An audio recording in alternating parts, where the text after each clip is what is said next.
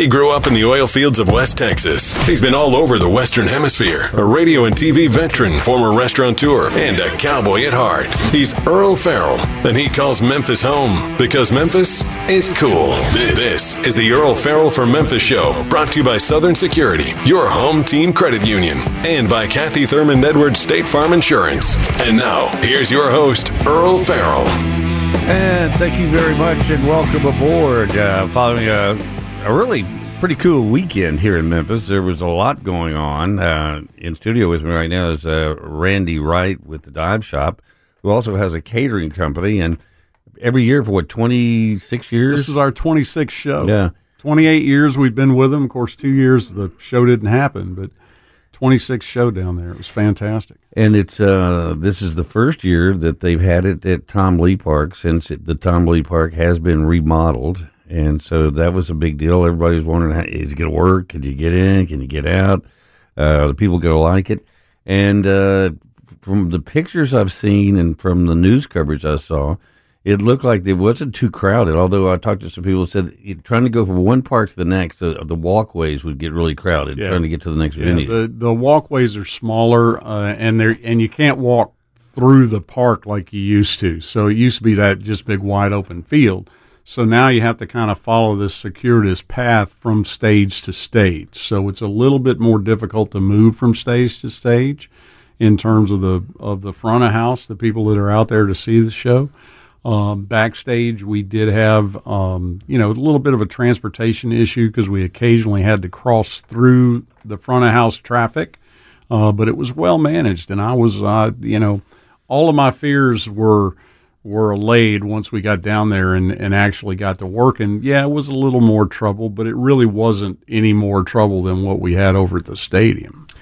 The people that come to Memphis, because they tour all over the world, so when they come here, this is one place they always love coming to, Memphis May and the Beale Street Music Festival, because the venue's so unique, right there on the river. Yeah.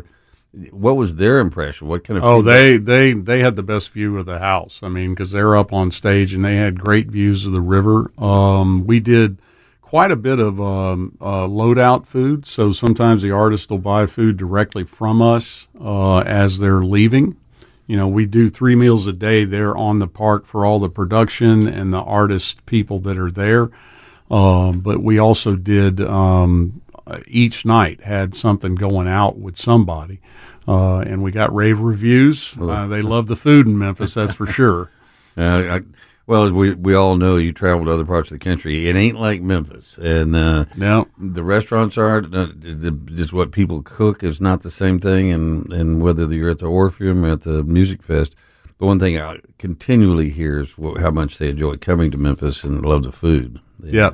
And we didn't have too much in the way of security. Well, I thought security was handled really, really well down there.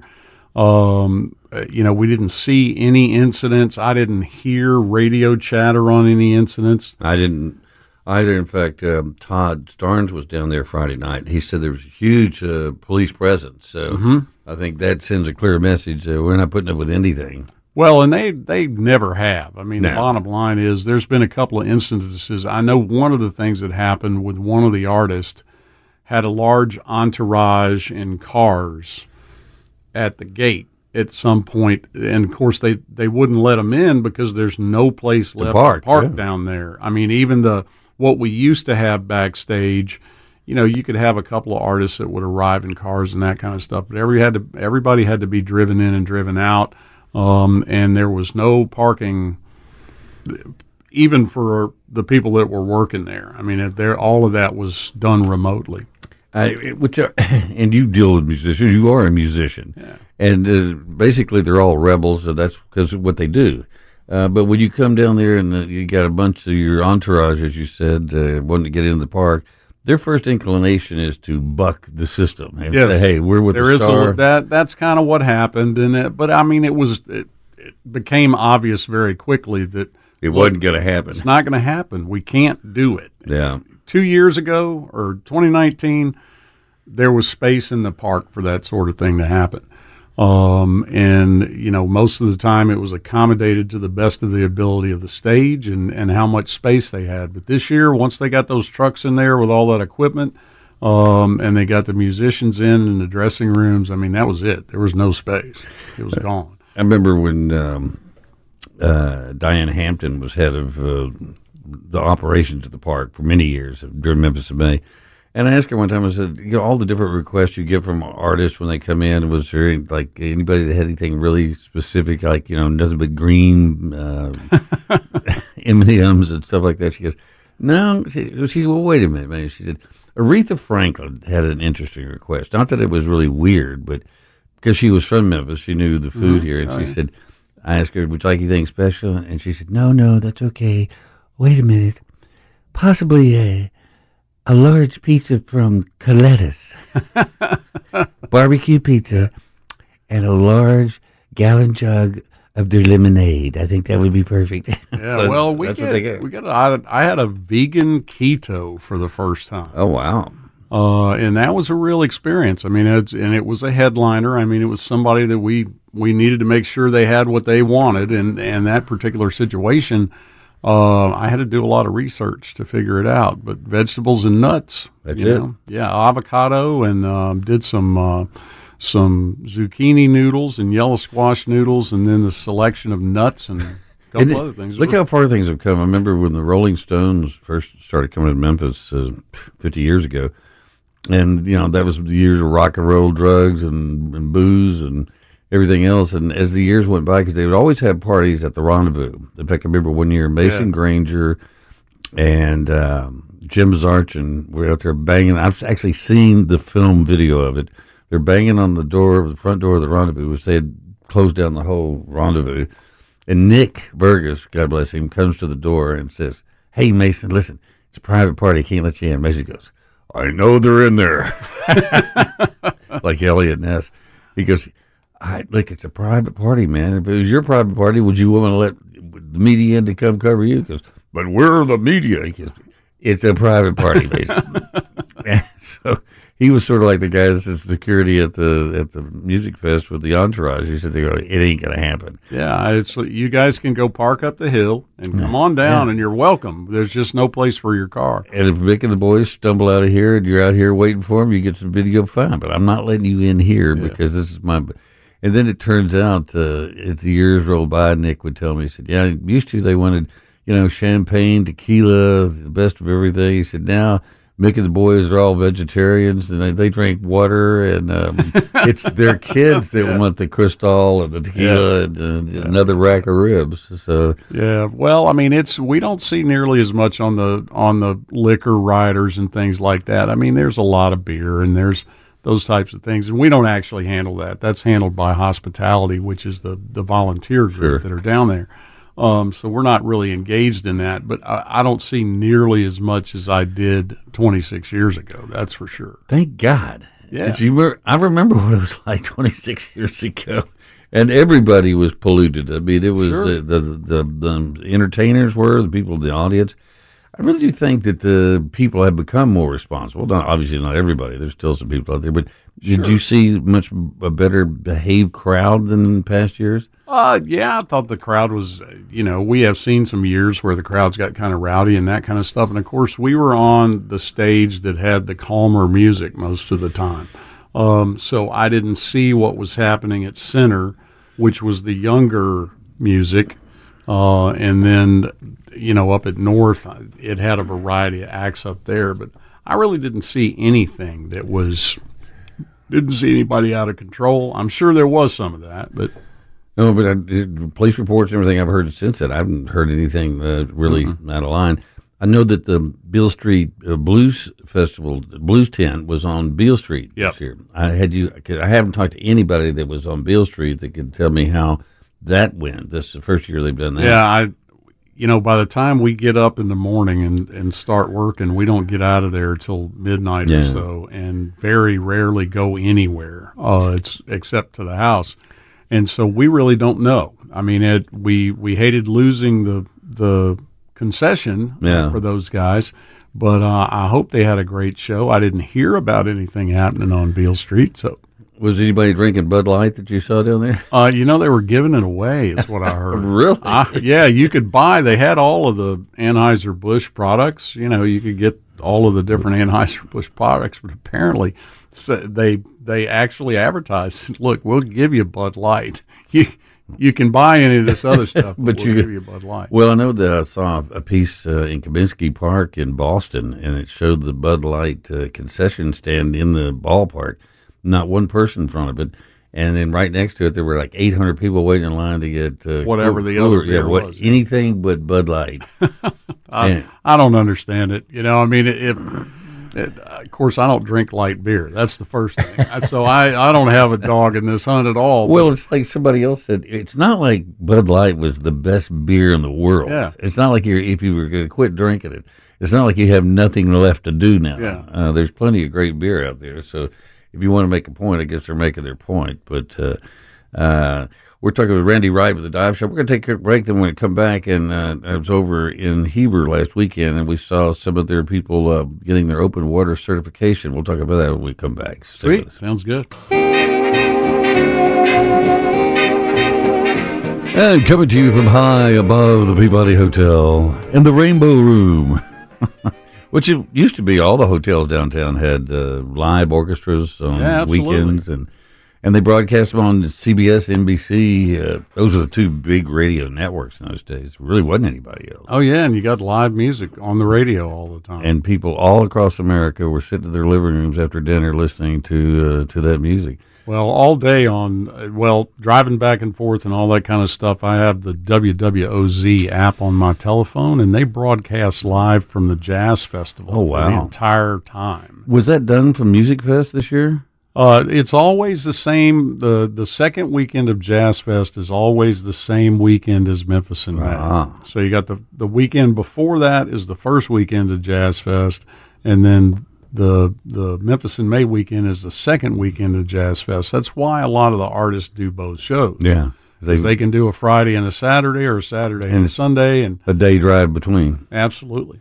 We were talking with Randy Wright with the Dive Shop. He has a cooking franchise that they cook and have been cooking at Memphis in May for 26 years. So they were down there this year, and he was very impressed with the park, with the layout. It said the artists liked it. I think everybody really liked it. I mean, production, it's a change. There's a lot of details that have to change. Movement was a little tougher. Things were tight backstage, but everybody adjusts. I mean, these guys are in different places every night, so they're used to dealing with change. And things change every time, no matter if it is the same venue. Yeah. It does change. The reaction from people, you said some developers came by and stopped and commented on it, said they thought they did a good job, but they didn't see the amount of money that's been poured into it. Maybe they haven't finished yet. Maybe they just it's not finished. I mean, that's the thing. We're not going to see the final product until September, so who knows what else is planned for in there. At least we got to see what open space is still there. It is manageable. Can you see the river from Riverside Drive? Because the last time I drove down there, there's only one little gap right in the middle that you can just see through, and that's going to be covered with trees before long. Yeah, I couldn't really tell because there is a chain link fence all the way down that side of the park that's got black masking all over it. So you definitely can't see that. Yeah, you definitely can't see them now. And a row of trailers for all the production on the west side of the street there. Yeah. I mean, so there was only half of the road available. Well, in your other part of your life, you're at the Dive Shop, and this past weekend I was at Heber Springs. I looked out and I saw about a dozen heads with wetsuits and snorkels sticking up out of the water. I said, I know who that is. Yeah, that's our Little Rock store. They were up there. They're up there almost every weekend. It's gotten just warm enough that we can put people in it.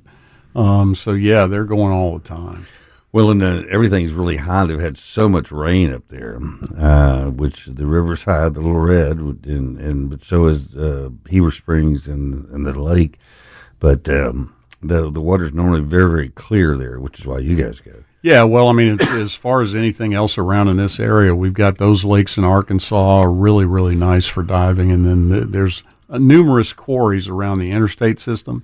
We were down at Pelham, Alabama, with a group out of Memphis, which is just below Birmingham, and got 8 or 10 people certified this weekend. We've got another trip going back this coming weekend back to Pelham, And then we'll move up to Mermet Springs, which is just north of Paducah, Kentucky, and it's a beautiful quarry. It's got a 747 in it, along with a whole, two or three other airplanes and all kinds of rock-moving equipment and that kind of stuff. And the 727 was made famous in the film with Tommy Lee Jones. And the U.S. Marshals. Yeah, it's the plane from the movie. Yeah, so you get down there and dive through it and find out what it's like to do a rescue. Yeah, there you go. Without having any pressure on you.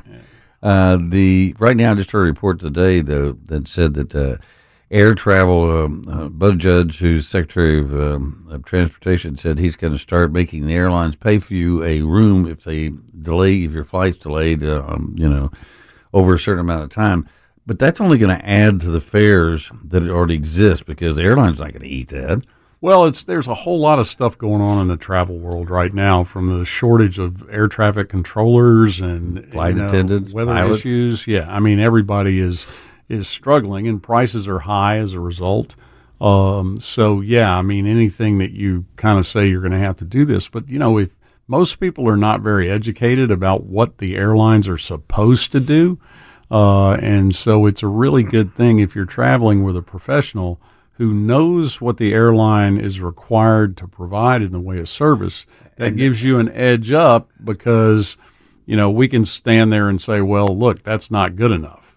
Well, and what they've done in the past. Sure. Which always is your ace in the hole, which is, you guys are always on every trip you go. You have your own people there that go along with the people who come from all over the country. Right. And so they don't know each other. The one thing they know is they're with the Dive Shop. That's right. You're with somebody that's a true travel professional, and we are there to serve you on that trip. We're a part of the service team on the trip, not on vacation with you.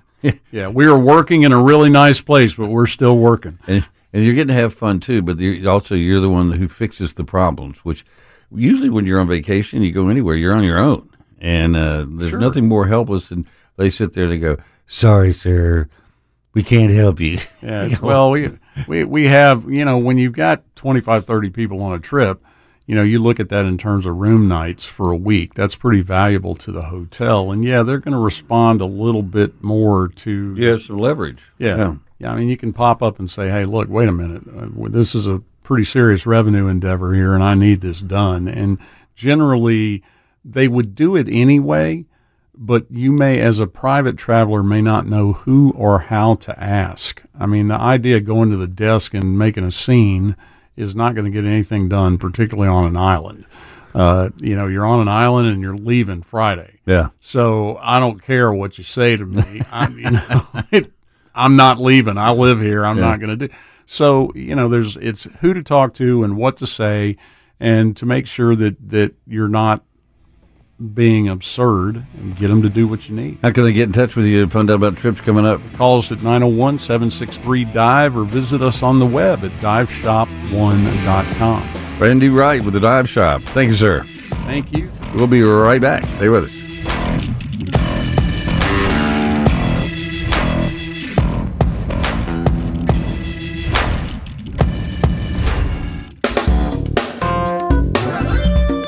And welcome back.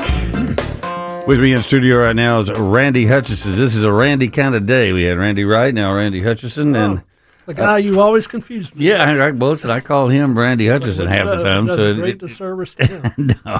Fortunately, both guys are really good guys, so nobody's getting slighted in that. But we're talking about health apps today. Those health apps that helps you count calories, how many steps do you take, what's your blood pressure, what's your heart rate.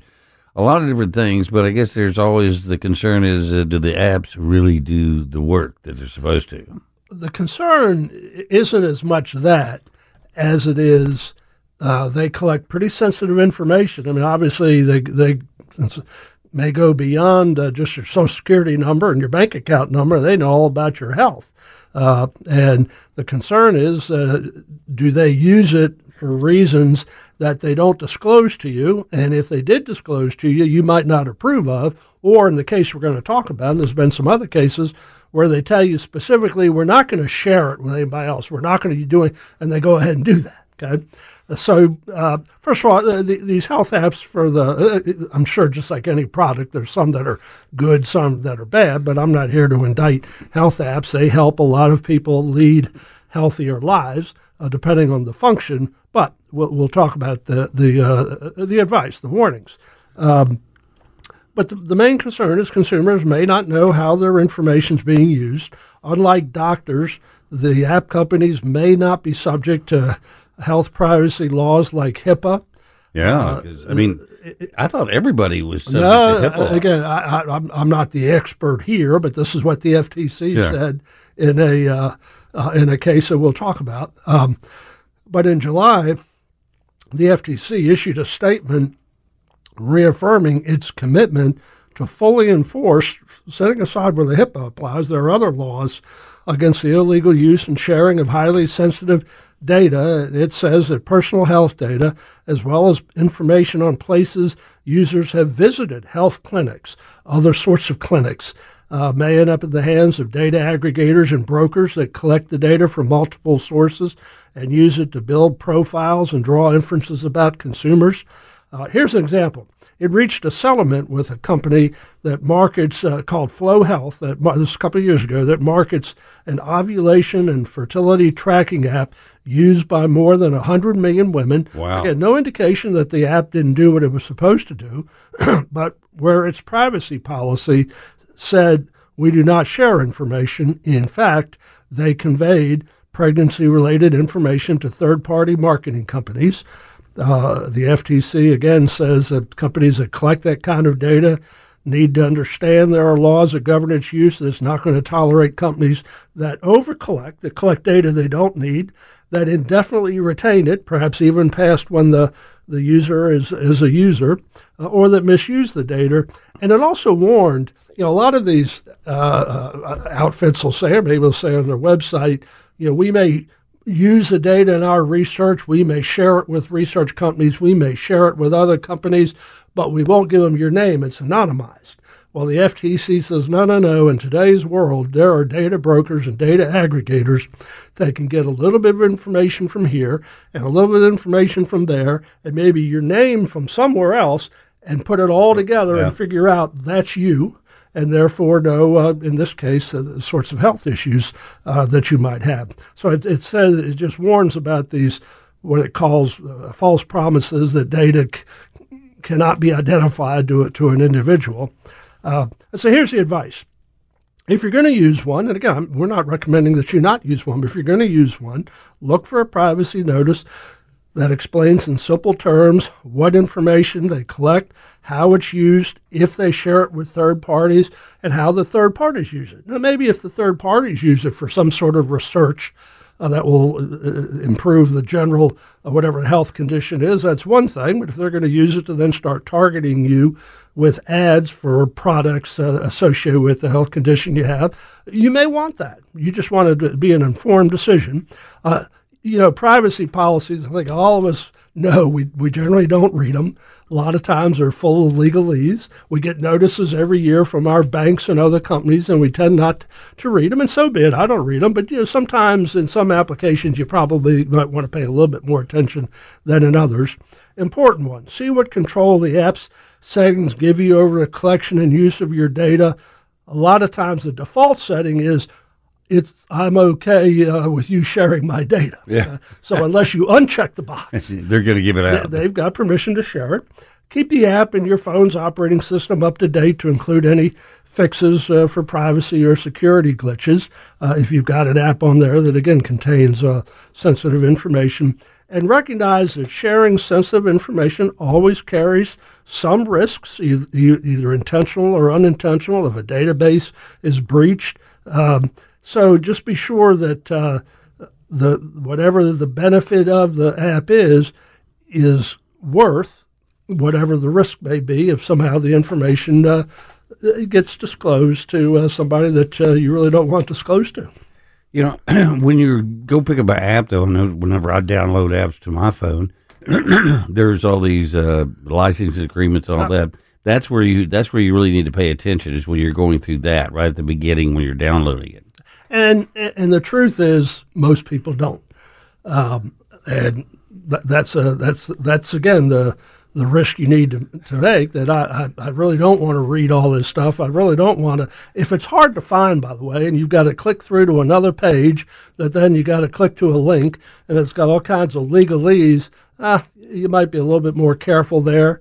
Again, most of the apps are going to be legitimate. Although I remember the FTC also landed on another outfit that maybe we'll talk about in the future that was sharing a lot of information with Facebook and Instagram and others. They were sharing information about the customer that I'm not sure they shared the name, but it was another case where through their own databases, these outfits could figure out, well, that's Earle. Yeah. Let's start marketing some sort of. Well, wait a minute, that's Earle. That's Earle. So, recognize that. So this is not the only case, and obviously these sorts of apps, on the one hand, are becoming so numerous and so worthwhile in many cases, but there's a commensurate risk with them, and like any product we use, any app we use. You just need to make an informed decision as best you can about the risk-reward trade-off. I got a thing today. I was looking at something, and also this Google thing says, "Congratulations, you've won the $1,000 gift card from Google." Now, the problem is getting out of that because I know it's a ripoff. It's not Google giving you a Samsung camera and $1,000, but how do you? I mean, you have to almost get out of your entire app. App, a lot of those. A lot of those. It's a reward for doing a survey, or it's a reward for something else. And and it's just tough, you know. Clearly, the FTC, the FCC, and other agencies are doing their best to crack down on these abusive phone calls, abusive text messages, abusive emails, but. I've told the story before. Before I joined the Better Business Bureau, I was in the banking credit card business for a long time, and fraud was a big problem. And I never had any hopes of getting ahead of the crooks. I just wanted to stay no more than a step behind them. Just let people I figure if I can keep up with them that much, I'm going to do okay. Now, that's a Randy kind of analogy, but I think when it comes to some of these, I couldn't begin to talk about AI. But you look at all the conversations going on now about artificial intelligence and the concern that it's liable to get so far out in front of the regulators that there's just nothing anybody's going to be able to do. They'll be telling the regulators, stand down. So some of the communications like you got, the FCC, the FTC, others are doing their best to crack down on those sorts of things that are not legitimate, but it's hard. Just be aware that you're not going to get any big prize from anybody when you're doing a Google search on something and all of a sudden this pops up. Just try to get out of it. You have to dump out of the whole thing, reboot your phone and start over again. But do not click on more information, and I agree. Those are the things you do not want to do. And again, any offer. The FTC is really going to start cracking down more on these, what they call negative option marketing, that unless you tell us you don't want something, we're going to keep sending it to you.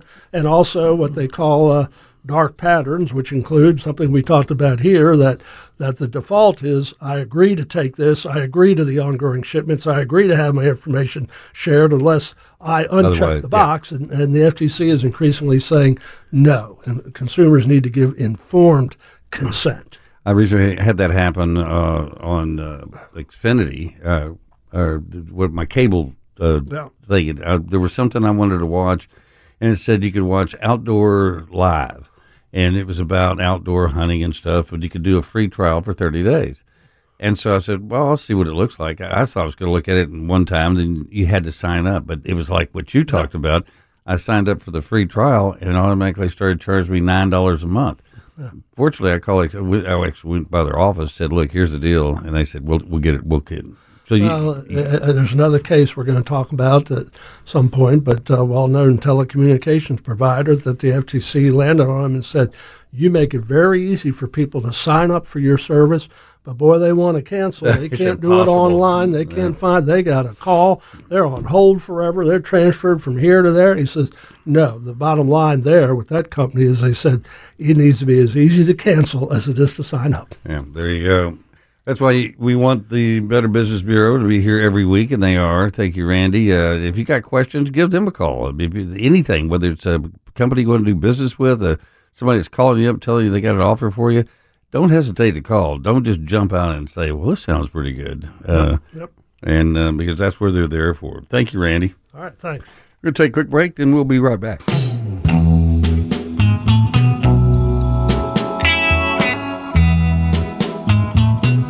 And welcome back on this lovely day.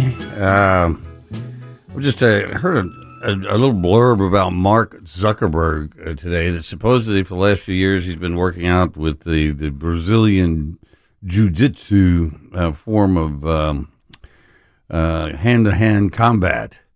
And supposedly, like, he's all buffed out, and I mean, cause, you know, he looked kind of, he's a Harvard dropout, and, you know, he's got that weird haircut, and you may think he's a brain. He's worked bazillions of dollars, but you never really think of him as somebody who can kick your butt. But I think now he is here's Facebook founder Mark Zuckerberg wins medals in jiu-jitsu debut. And so it says the tech billionaire, who's 38 years old now, surprised onlookers by winning gold and silver medal at a tournament in Redwood City, California. Mark Zuckerberg is adding one more title to his resume, medal-winning martial artist.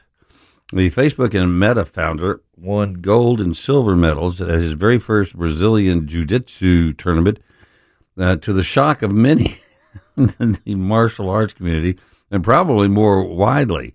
The 38-year-old tech billionaire said he took up the interest in the sport early in the pandemic and has posted his win on Instagram, saying, competed in my first jiu-jitsu tournament and won some medals for the guerrilla jiu-jitsu team.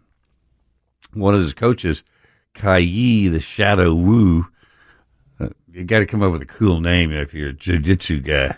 I'd be like Earle the Ghost Farrell, because he's not there. We can't find him.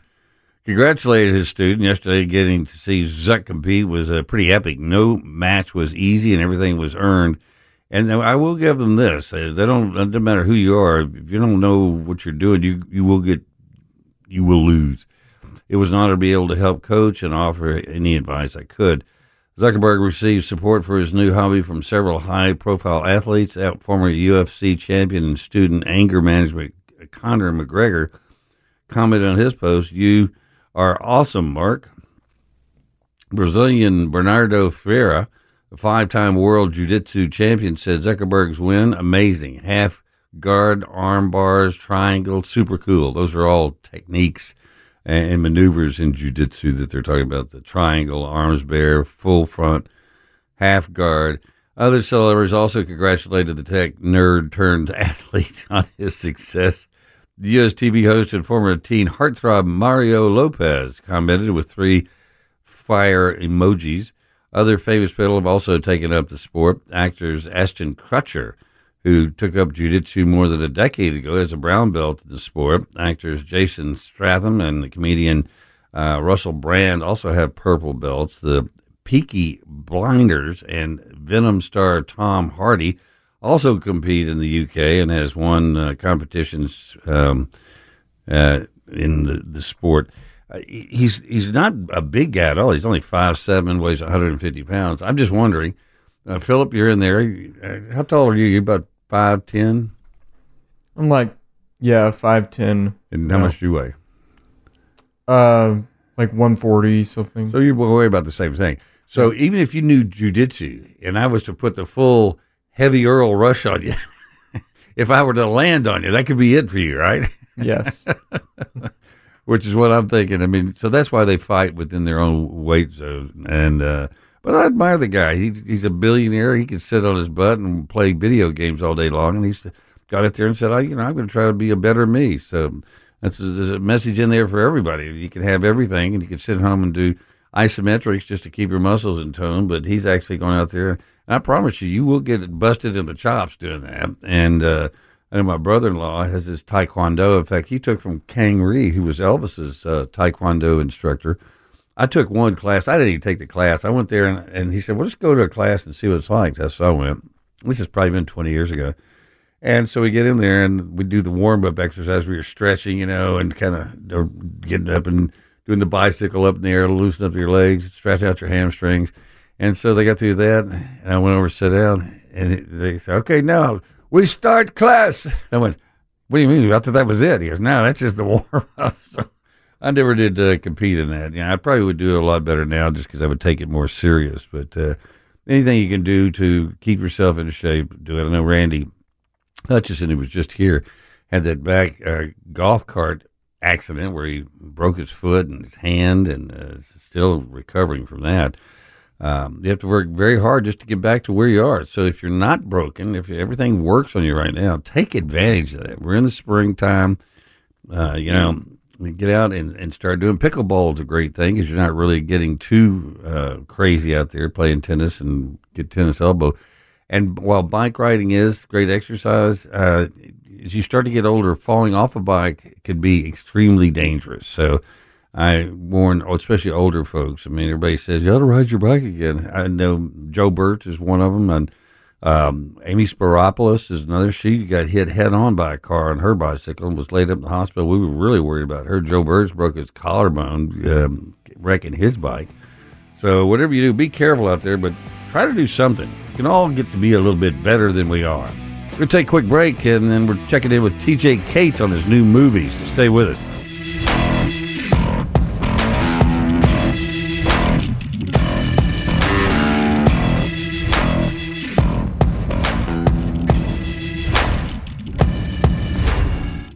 He grew up in the oil fields of West Texas. He's been all over the Western Hemisphere, a radio and TV veteran, former restaurateur, and a cowboy at heart. He's Earle Farrell, and he calls Memphis home because Memphis is cool. This is the Earle Farrell 4Memphis Show, brought to you by Southern Security, your home team credit union, and by Kathy Thurman Edwards State Farm Insurance. And now, here's your host, Earle Farrell. And thank you very much. Welcome back. Joining me on the phone right now is my good friend TJ Cates down in South Haven, Mississippi. Good afternoon, TJ.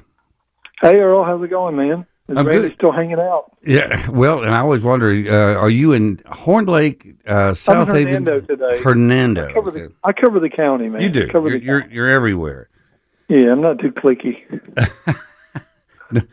No, nothing can hem you in. You're going to be out there, and you're always doing something. I know that I was just talking to one of your proteges, Vanessa Winter, who just won Best Female Performer at the recent 7th Annual Mississippi Music Awards that you helped put on. She did a great job, man. We're going to try to have her on later in the week. Yeah, she works hard, super hard. I had her on probably 10 years ago on my show, and she was just starting out. A young mom, 4 children, and I said, listen, you ain't got nothing, or the coal miner's daughter doesn't have anything on you, because her story is very similar. Hard-working woman. She just recently, didn't you say she just recently graduated, got her degree? Graduated college. Yeah, she did. That's fantastic. That so you just completed that, and we're going to have her back on later in the week. She was trying to get her on today, if she couldn't work out her schedule. So we'll have her on and try to have you on to just talking about the awards and what it's like putting that on. But you've got another one of your developments. So while everybody else was hiding out during the pandemic, you were making a movie, which I thought was pretty cool. We did. We made a movie, and we've been waiting about 1.5 years to get it out so people could... Hold on one second. Sure. It was, in fact, Randy Wright, who was just here in the studio with the Dive Shop. He also does some acting, and he actually appeared in the movie. And borrowed some of my square-toed boots. I'm so sorry, man. It's me. That was Hollywood calling. Ah, you got to answer the Hollywood calls. AKA Jill. Is she out in Hollywood right now?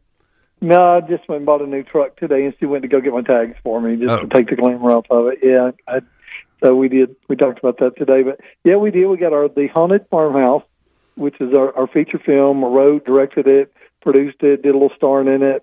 And we finally got it out. It's been almost 2 years. It was such a learning curve because I didn't realize when you're making movies for YouTube and when you're making movies to be around the world, it's two different things. So we had to do a lot of tweaks and a lot of changes and we're out there now, you can actually buy the movie and you can actually rent the movie. And we gave 7 days to the traditional 3 days because I rent movies, and sometimes if you're not back there to finish it, you can't watch it. You got to rent it again. Yeah. So they gave us that option. I'm like, great! I'll give everybody a week to watch it, and then we made it under $10.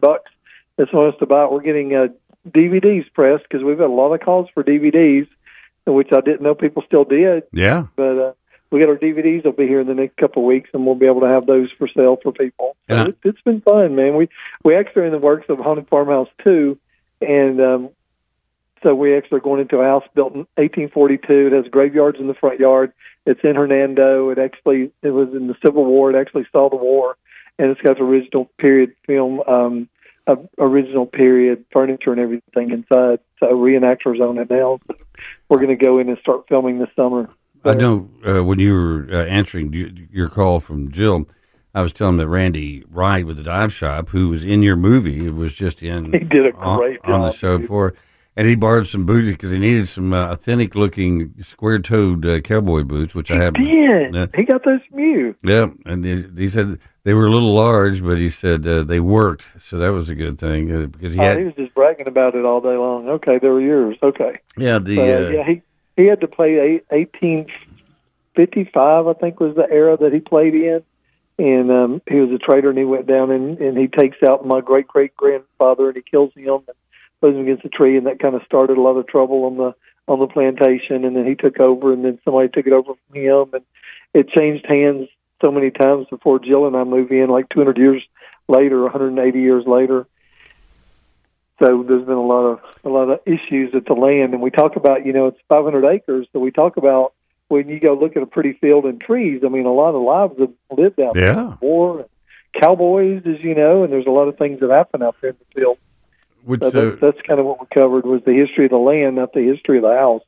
What's really interesting is she was married to Johnny Cash, June Carter Cash. Didn't she have a farm that's right there on the Tennessee River? Was that Loretta did?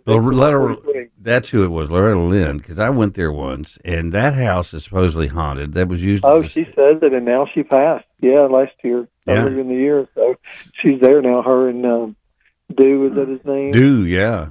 Yeah, that was exit 143. What a cool ranch, Loretta Lynn's ranch. They have a music area out there, campground, and amphitheater, and you can rent horses or bring your horses, and it's cool. It's really cool. We jumped off the interstate there a couple of times just to go get off, and it's really neat how she did. She didn't go Dollywood with it. She didn't. It was a really cool place that she enjoyed to live at. So yeah. But the story was the house that was there was actually used as a battlefield hospital for soldiers during the Civil War, and that they have they occasionally present themselves to people. When you were making this, did you ever have any weird sightings? We did. We had some weirdness. We left it in there too, man. Mostly it was outside on the grounds that we filmed at, and then there was an old cabin from the 1800s that was moved to Hernando, and as part of the museum, we had some things happen there that were strange, and I don't know. I mean, one of the places we filmed at wasn't that old, but there was another one with an old barn that it just kind of collapsed in the house. So yeah, you're out there and you're kind of looking for stuff anyway. You kind of get the feel because everybody's in wardrobe and everybody's walking across fields and stuff. And we had horses, and Randy got to ride a horse that day. Yeah, you told me. In fact, that was one reason he had to have the authentic boots because his feet were going to show, and you can't come riding up in house slippers when you're supposedly be a character in the 1850s. The interesting thing about ghosts and sightings and all that kind of stuff is that you sit there and say, do you believe it or not? And people say, well, I don't know if I believe it or not. But then I've seen the pictures of a ghost on the second floor of Ernestine and Hazel's downtown. Oh, yeah. Have you ever seen that picture? I filmed there. It's so funny you would bring that up. I filmed there one time for a video, and we put it together, and what an incredible building. Yeah, they say I didn't experience anything there, but you could look around in the little rooms and stuff, and they said it used to be a brothel. It was. The second floor, they had every room had a number above the door, and it was a brothel on the second floor. And the picture that I've seen It's just obviously a woman, and she's like never seen got the door partially opened, and she's looking out the door down the hall at you.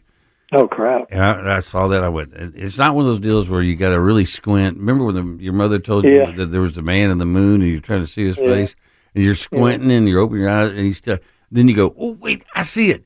With this, there was no squinting. You just looked there and said, that's a woman peeking out the door. And we had our house in Nashville, and it was every house on the block, because those houses were built late 1800s, early 1900s, and every single house had a ghost story. We had plenty of them, and one of them, we had so many stories. So we reenacted and did a ghost story up there while we were in Nashville. We did a couple of them about the houses and stuff.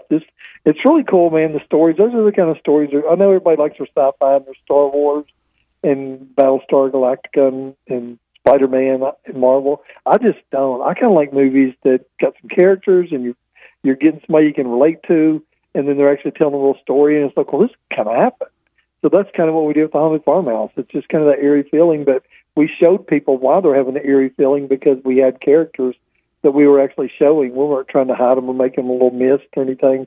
We actually showed people without a lot of makeup. You know, they were just passed, and they were living there, and we explained, and that's what we hope to do. What we're doing now is we're going to carry it into a TV series, 22 and a half minutes, and we're going to go in and shoot 8 episodes as a series, and we're going to put it out there on the streaming platforms too, and it's going to really based, a lot of characters on the show, a lot of characters in the movie, and kind of give their backstories a little bit. I don't think people fully... From their version. Usually you see a ghost story, and it's usually from the person that's got the haunting going on and the person that sees something. We're going to kind of take it backwards, and we're going to show it a little bit more from the point of view from the ghost. Well, that's kind of the Beetlejuice approach? Maybe, yeah. Because that was get Michael Keaton. That'd be awesome. But yeah, we're just going to kind of show with their backstory and their feelings. And there's a movie with Nicole Kidman that's I think one of the best movies ever been made, and it's called The Others. And they filmed it at an old castle somewhere, I guess, over in England or something. And it was about her, and she didn't know that she had passed, and her kids, and she thought she was in charge of this whole thing. What a great movie, man! So I like that. It doesn't need a lot of special effects or anybody running or jumping at you, and I don't know, that's just me personally. I was raised on that, in the 70s and 80s, they had a lot of classic movies, so we shot this one to kind of look like a 90s drive-in movie. Which, the thing is, they used to call those B-movies because they weren't top studio, high-budget things. We did, yeah. And so we're talking with TJ Cates about his new movie, The Haunted Farmhouse, so we're going to take a quick break, come back.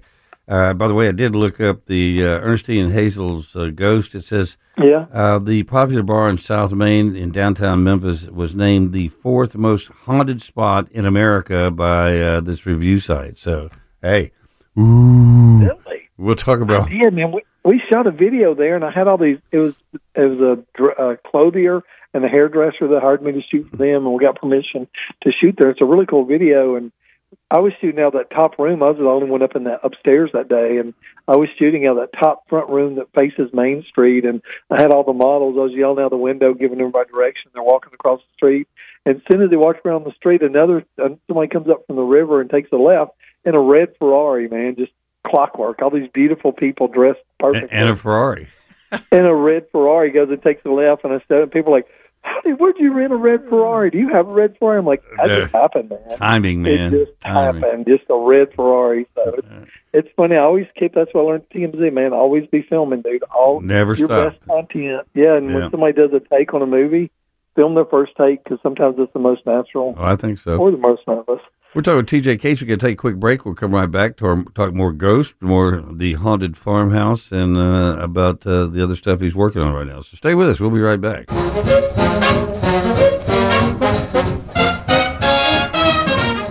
And welcome back. On the phone with me is TJ Cates. He's down in Hernando today, and just bought a truck. Congratulations. Thanks, man. I needed full drive. I bought my truck when I was in Nashville, and there's no parking places, and if there is one, they're about as big as a Prius. So I got a F-150, little extended cab, and then I got down here, and one of the guys in the parking lot, I had lunch with him, and he's like, his extra truck. I'm like, yeah, it's cool. And I'd gotten a body lift on it and big tires. And he said, yeah, it's cute, man. So huge. I kind of went big. I went big. The trucks have gotten so expensive. Hey, I have a question, man. Kathy Thurman. Yes. She's so cool that I hear her commercial on your radio, right? Yeah. She's one of your sponsors. Yeah. Yeah, I remember her from when I was growing up on WKHPQ. Did y'all work together? Well, she was actually on WMC, FM 100, and she did some stuff on 79. Then I worked with her at Channel 3 as well. Yeah. And then I get excited about old Memphis stuff. Not that she's old. She's a young lady, but I got excited. I said, oh, I remember her when I was a kid. Oh, listen, she was a great reporter, great radio person, and but she got smart. She went into the insurance business, made a fortune, and laughs all the way to the bank now. Good for her, man. Well, if you ever see her, come to a fan. Well, it was back in the days when I used to physically turn the dial for the channel. So I didn't get to keep up. Dad said, turn it to the right. Nope, click it two more. Nope.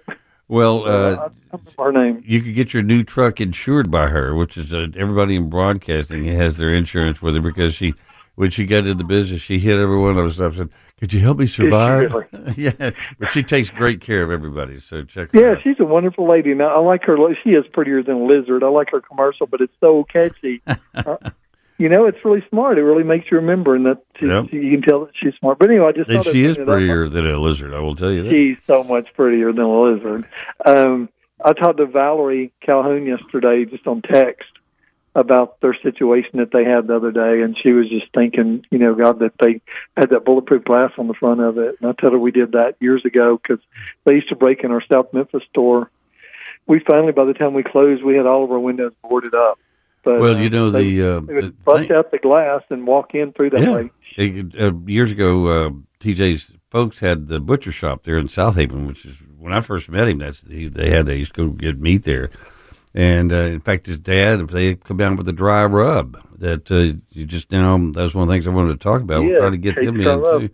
Catesbbq.com. It's a great. Everything you guys do, everything you touch turns into something. But I think that was my point, is that a lot of people say, I'm going to write a book someday. A lot of people say, I'm going to make a movie. And then they don't ever do it. You say you're going to do something, and you didn't say you were going to go out and raise $150 million. You say, I got a great story idea. I'm going to make a movie. And you did. And now it's available online through YouTube. And what do you just go to YouTube and type in? It's actually on Vimeo, and it's going to be going over to the streaming services from there.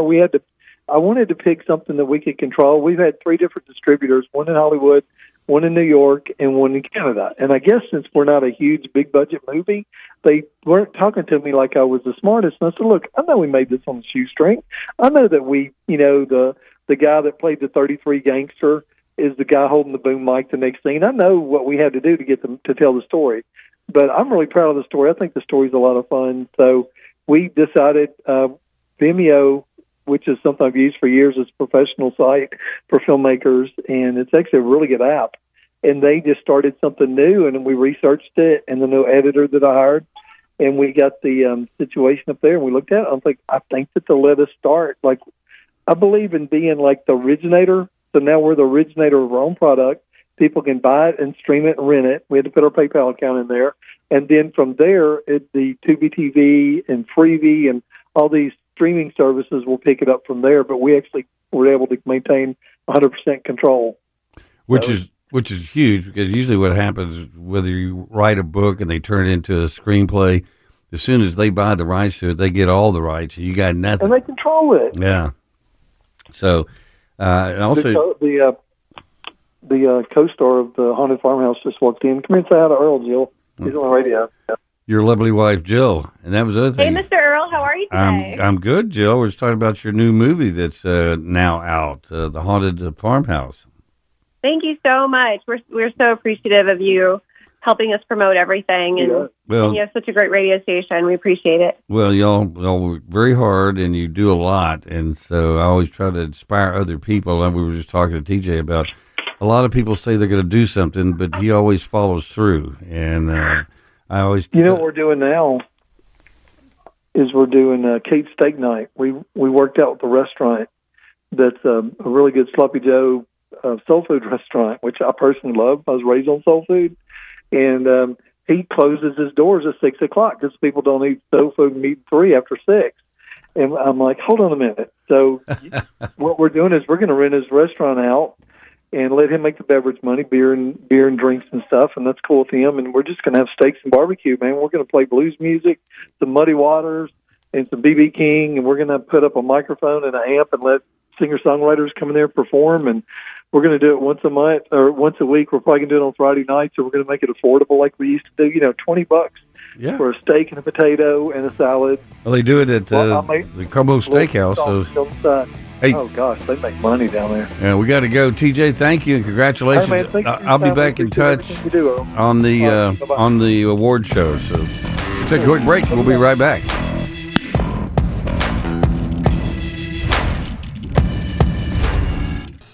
Now, back to the Earle Farrell 4Memphis Show, brought to you by Southern Security, your home team credit union, and by Kathy Thurman Edwards State Farm Insurance. Once again, Earle Farrell. And thank you very much, and welcome back. This chokehold death fallout thing, I don't know if you've been following that. The guy, Michael Jackson impersonator, and I love how the media presents this. They show this guy doing his Michael Jackson impersonation on the subway. He's got the Michael Jackson military-looking jacket on, and he's doing the moonwalk, and everybody's applauding. What they don't show is the 14 times he was arrested for doing other things, including 4 times where he punched people in the face. Twice happened on a subway. About the times that he was urinating on subway riders and throwing trash at them and threatening them to give him money, or he would do even worse things. And now that you've got people rioting down on the subway saying that this Marine needs to be charged with murder. The Marine got him in a chokehold, wrapped his legs around him. Another guy's trying to hold his arms down and trying to tell him to relax until the police get there, but they were not going to let him hurt those other people on board. What has happened to our society? That we're going to let people now, the bad guys are now the victims. It's just absolutely beyond me. And then you got all these people now, they're riding down in the subways, and women just showed her with blue hair and getting up in the cop's face and yelling and screaming at him and trying to get them to attack them. And it's just the most bizarre thing. If you'd told me when I was 15 years old that a Marine stopped somebody from harming other people on a subway and choking him or holding him into a chokehold to keep him from doing that, waiting for the police to get there. The guy keeps struggling. And finally, when they release him, he's out. The paramedics get there. The guy ends up dying. That they would then say that the Marine was the bad guy. It's like you go. That would be like saying the Lone Ranger and going and killing the bad guys at Tonto or a couple of desperados. I thought they were the good guys. No, but he's got a white hat on. The other guy's got the feather. Kimosabe. So they would be the bad guys. Andy Griffith Show, Andy and Barney and Opie and Aunt B, they'd be the bad guys. They're incarcerating those poor people that are throwing rocks at people. They're stealing cows, moonshining. It is, the whole world is absolutely upside down and backwards. The government's telling us now that the border is closed. Anybody believe that? Is there anybody out there? Anybody believe that? Mallorca sit there. I mean, they sit there and look you in front of Congress. They sit there testifying. He goes, "Sir, is the border closed?" Yes, it is. We've told people repeatedly the border's closed. Why have you not continued building the fence? We have other strategy we have in place we've been working on for 2 years. What is that strategy? We're about to implement it. Implement anything. They're sending 1,500 full-time military people there, not to help stop this huge influx of immigrants into the country, what we call the illegal aliens, what they are. And they're sending them down there not to stop this, but to help do paperwork and get them in the country even faster. And all of it's designed to take down the country.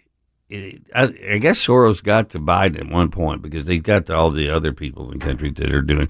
Name me one thing that Biden has done for this country that has made things better. One.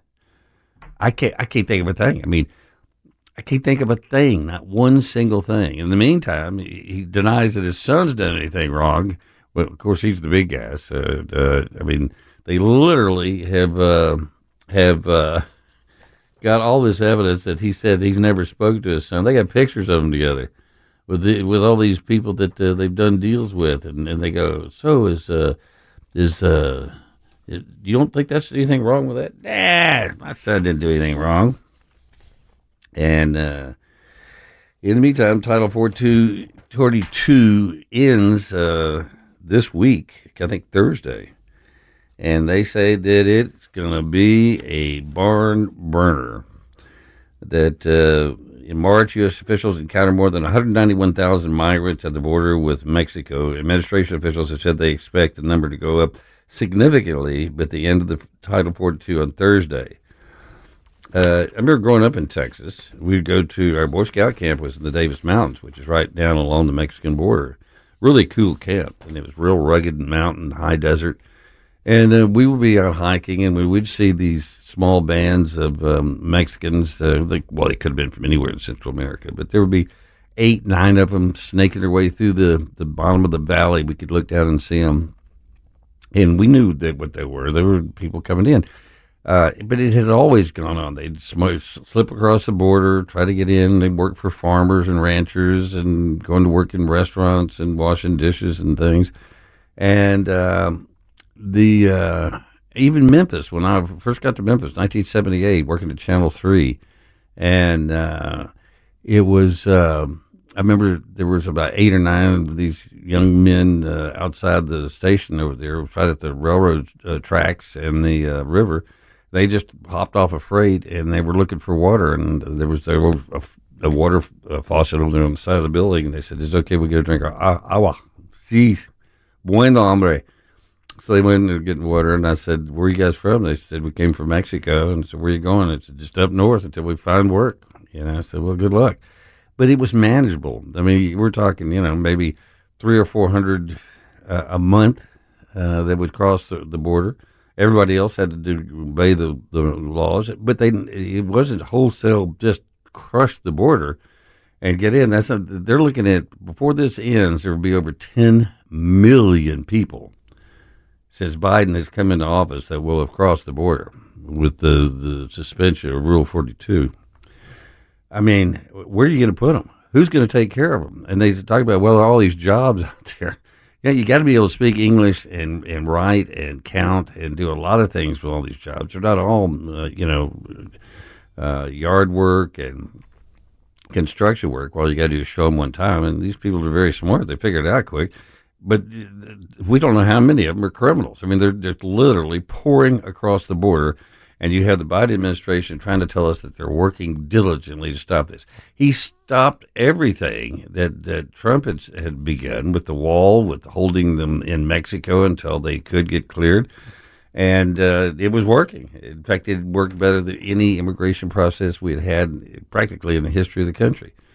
To give you a good idea how strict it used to be, when I lived in Mexico, we were in Texas. My father was building a pipeline across Mexico for Pemex, which is the national oil company in Mexico. When I was 5 or 6, my sister was 6 or 7, little brother was about 2. So we moved down to Monterey, Mexico.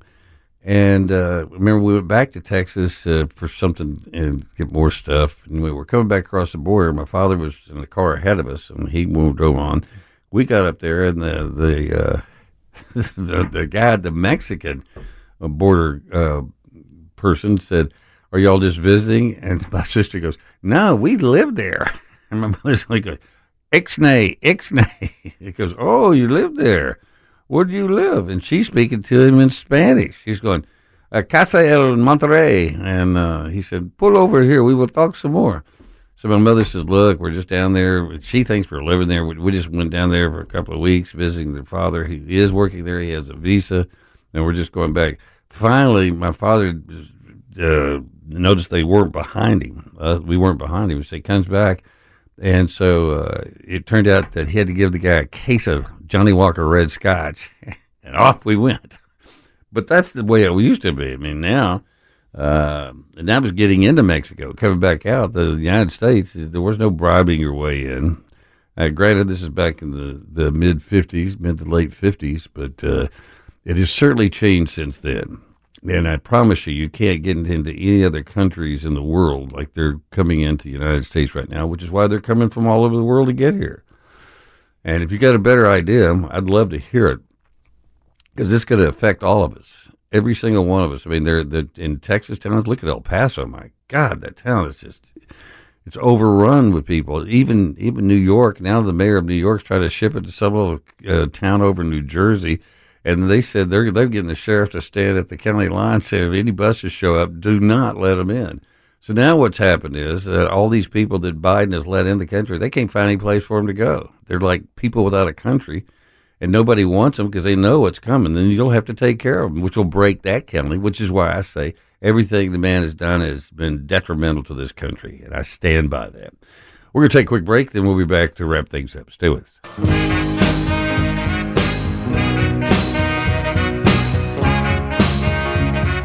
And welcome back. Lovely afternoon.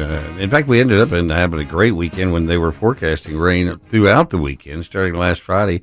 Everybody was worried about the music fest being rained out, and I always have referred to it as the mud fest as opposed to the music fest, and I don't think they had a drop down there.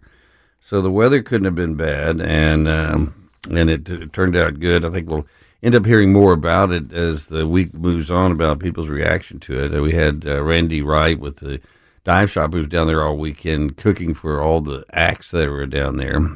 And he said that it went off without a hitch, that people seem to have a good time. The park looks great. It's not like it was before, it was just wide open. You could move around it. Now you've got to follow the paths because they have built moguls, mounds of dirt with trees planted on it, so they more or less force you to go to certain areas, had other areas roped off, and so it's not as open as it was, but that's not necessarily a bad thing. We'll just have to see what comes from it. In the meantime, there were a lot of folks that didn't go that I talked to said the reason they didn't go is because they didn't want their car broken into, because you could park somewhere downtown, and they didn't want to get their car broken into, have their car stolen, or end up being robbed or otherwise maligned going downtown. And the Midtown's also suffering. And people are saying, why would I go out? I mean, if I stay home, I go to the grocery store, get something, bring it home and cook it. Guess what's not going to happen? I'm not going to get my car window broken. I'm not going to get my car stolen. I'm not going to get robbed. And so until they start turning this around, I think that attitude is going to continue. In the meantime, there's a teen back in jail after stealing a car just months after leaving 201 Poplar. It said they caught him again after a short foot chase. When officers looked up his name, 13 active warrants popped up. This kid's 19 years old. And that's what we're seeing over and over and over. We used to call them frequent flyers when I was with the sheriff's office. You had all these people that when they arrest them, and a lot of times the sheriff's deputies or the police, whoever, they said, oh, yeah, man, here he is again. You take him in. They know the routine. They just put their hands behind their back. You talk him up. You take him down. They go through the induction process and go into the jail.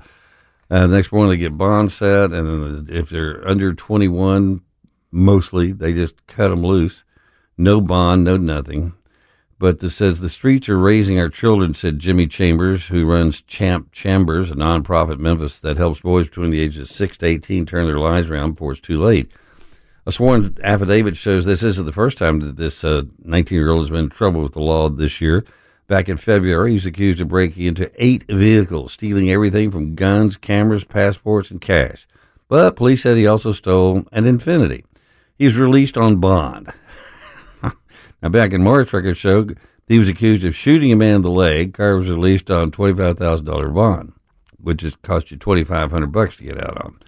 The training you should have gotten, you didn't get out home. That's where your first teacher. That's where you get your first teacher. This guy says he's calling for parents to be present before it's too late. Now you want someone else to take care of your problem when you should have taken care of your problem when it was a child. The child was young, and now the city is to take care of your problem, said Chambers. This is this new juvenile. Actually, they're just going to be enforcing the juvenile laws that are on the books. They says that it's called the Juvenile Abatement Plan, and Strickland says downtown Memphis is going to start it on a pilot basis. It had been asked by the downtown development office, head of that, to, as he said, we want to talk to our other stakeholders. Well, we're the stakeholders. We're the citizens. We're the ones who pay taxes. We're the ones getting robbed, having our cars stolen, beaten, and murdered. In fact, there was a very nice man that was murdered Saturday. He didn't die until today.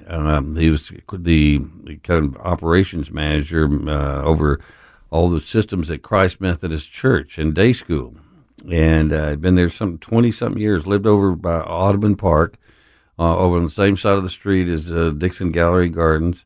He was out Saturday morning putting some tools in his truck to go to work at Christ Methodist, and two young people in all black pulled up to his house, got out, and beat him to death. Beat him to death. And I guarantee you, it ain't their first rodeo. And he passed away this morning. He's in heaven now. He's no longer dealing with this mess, but we are. And Strickland says they're going to start enforcing this. Said downtown Memphis is about 1 month out from the Memphis Police Department's controversial plan to enforce late-night curfew for juveniles. The department says June is more realistic time to begin the plan. Memphis Mayor Jim Strickland said the exact details of the plan are set in stone. What is known as the children under 18 could end up in the Greenlaw Community Center if they're out late. Nothing good happens after midnight. My dad told me that 50 years ago, and it's still true. And a 15-year-old out after midnight is not safe for the 15-year-old, said Strickland. Most of the public wants us to enforce the curfew, and it's better for the young people to do it. Still, those like community organizer Gilbert Carter says the abatement plan raises concerns. He said the entire plan lacks community input. Well, you got my input. You got everybody else out there that's listening to me right now saying, you got to stop this or we're leaving. I saw a message on Neighbors this weekend. A young couple moved here 3 months ago. They had their car stolen. Before that, they had it broken into. Then they had it stolen. They hear gunshots every night in the neighborhood, and they said, you know what? I don't know what we were thinking when we moved to Memphis, but we're getting out. And that's going to continue to happen. It's been happening for years, but now it's at an accelerated rate, and it's also spilling over into South Haven, Tipton County, Fayette County, Bartlett, Germantown, Collierville, Millington. You got to stop it. The only way you stop it is start arresting these people, and if that doesn't stop them, you arrest their parents. Until they're 18, they are the responsibility of their parents or their legal guardian. Go get them. Go get them and put them in jail, because then they'll make sure they're at home at night. And but you got to put the juveniles in jail too. And if we have to build bigger facilities, we build bigger facilities.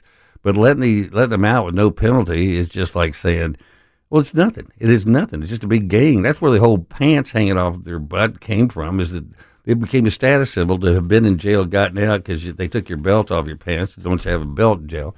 So when you leave jail, your pants are falling down. So that became a style.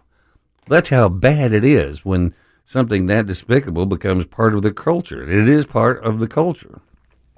So what we got to do is start cracking down on this. We got to stop it, and we're the only ones that can make it happen because everybody else is just sitting around going, we got to talk to some more people. No, we don't. We don't need to talk to anybody else. Get a hold of City Hall. Call Strickland's office. Tell him to enforce it now, and enforce it to the nth degree of the law, and start getting tougher on these people, because otherwise, what's the point in staying here? That's our show for today. We'll be back tomorrow. Be safe out there, but also be alert and take care of your families. What I'm doing.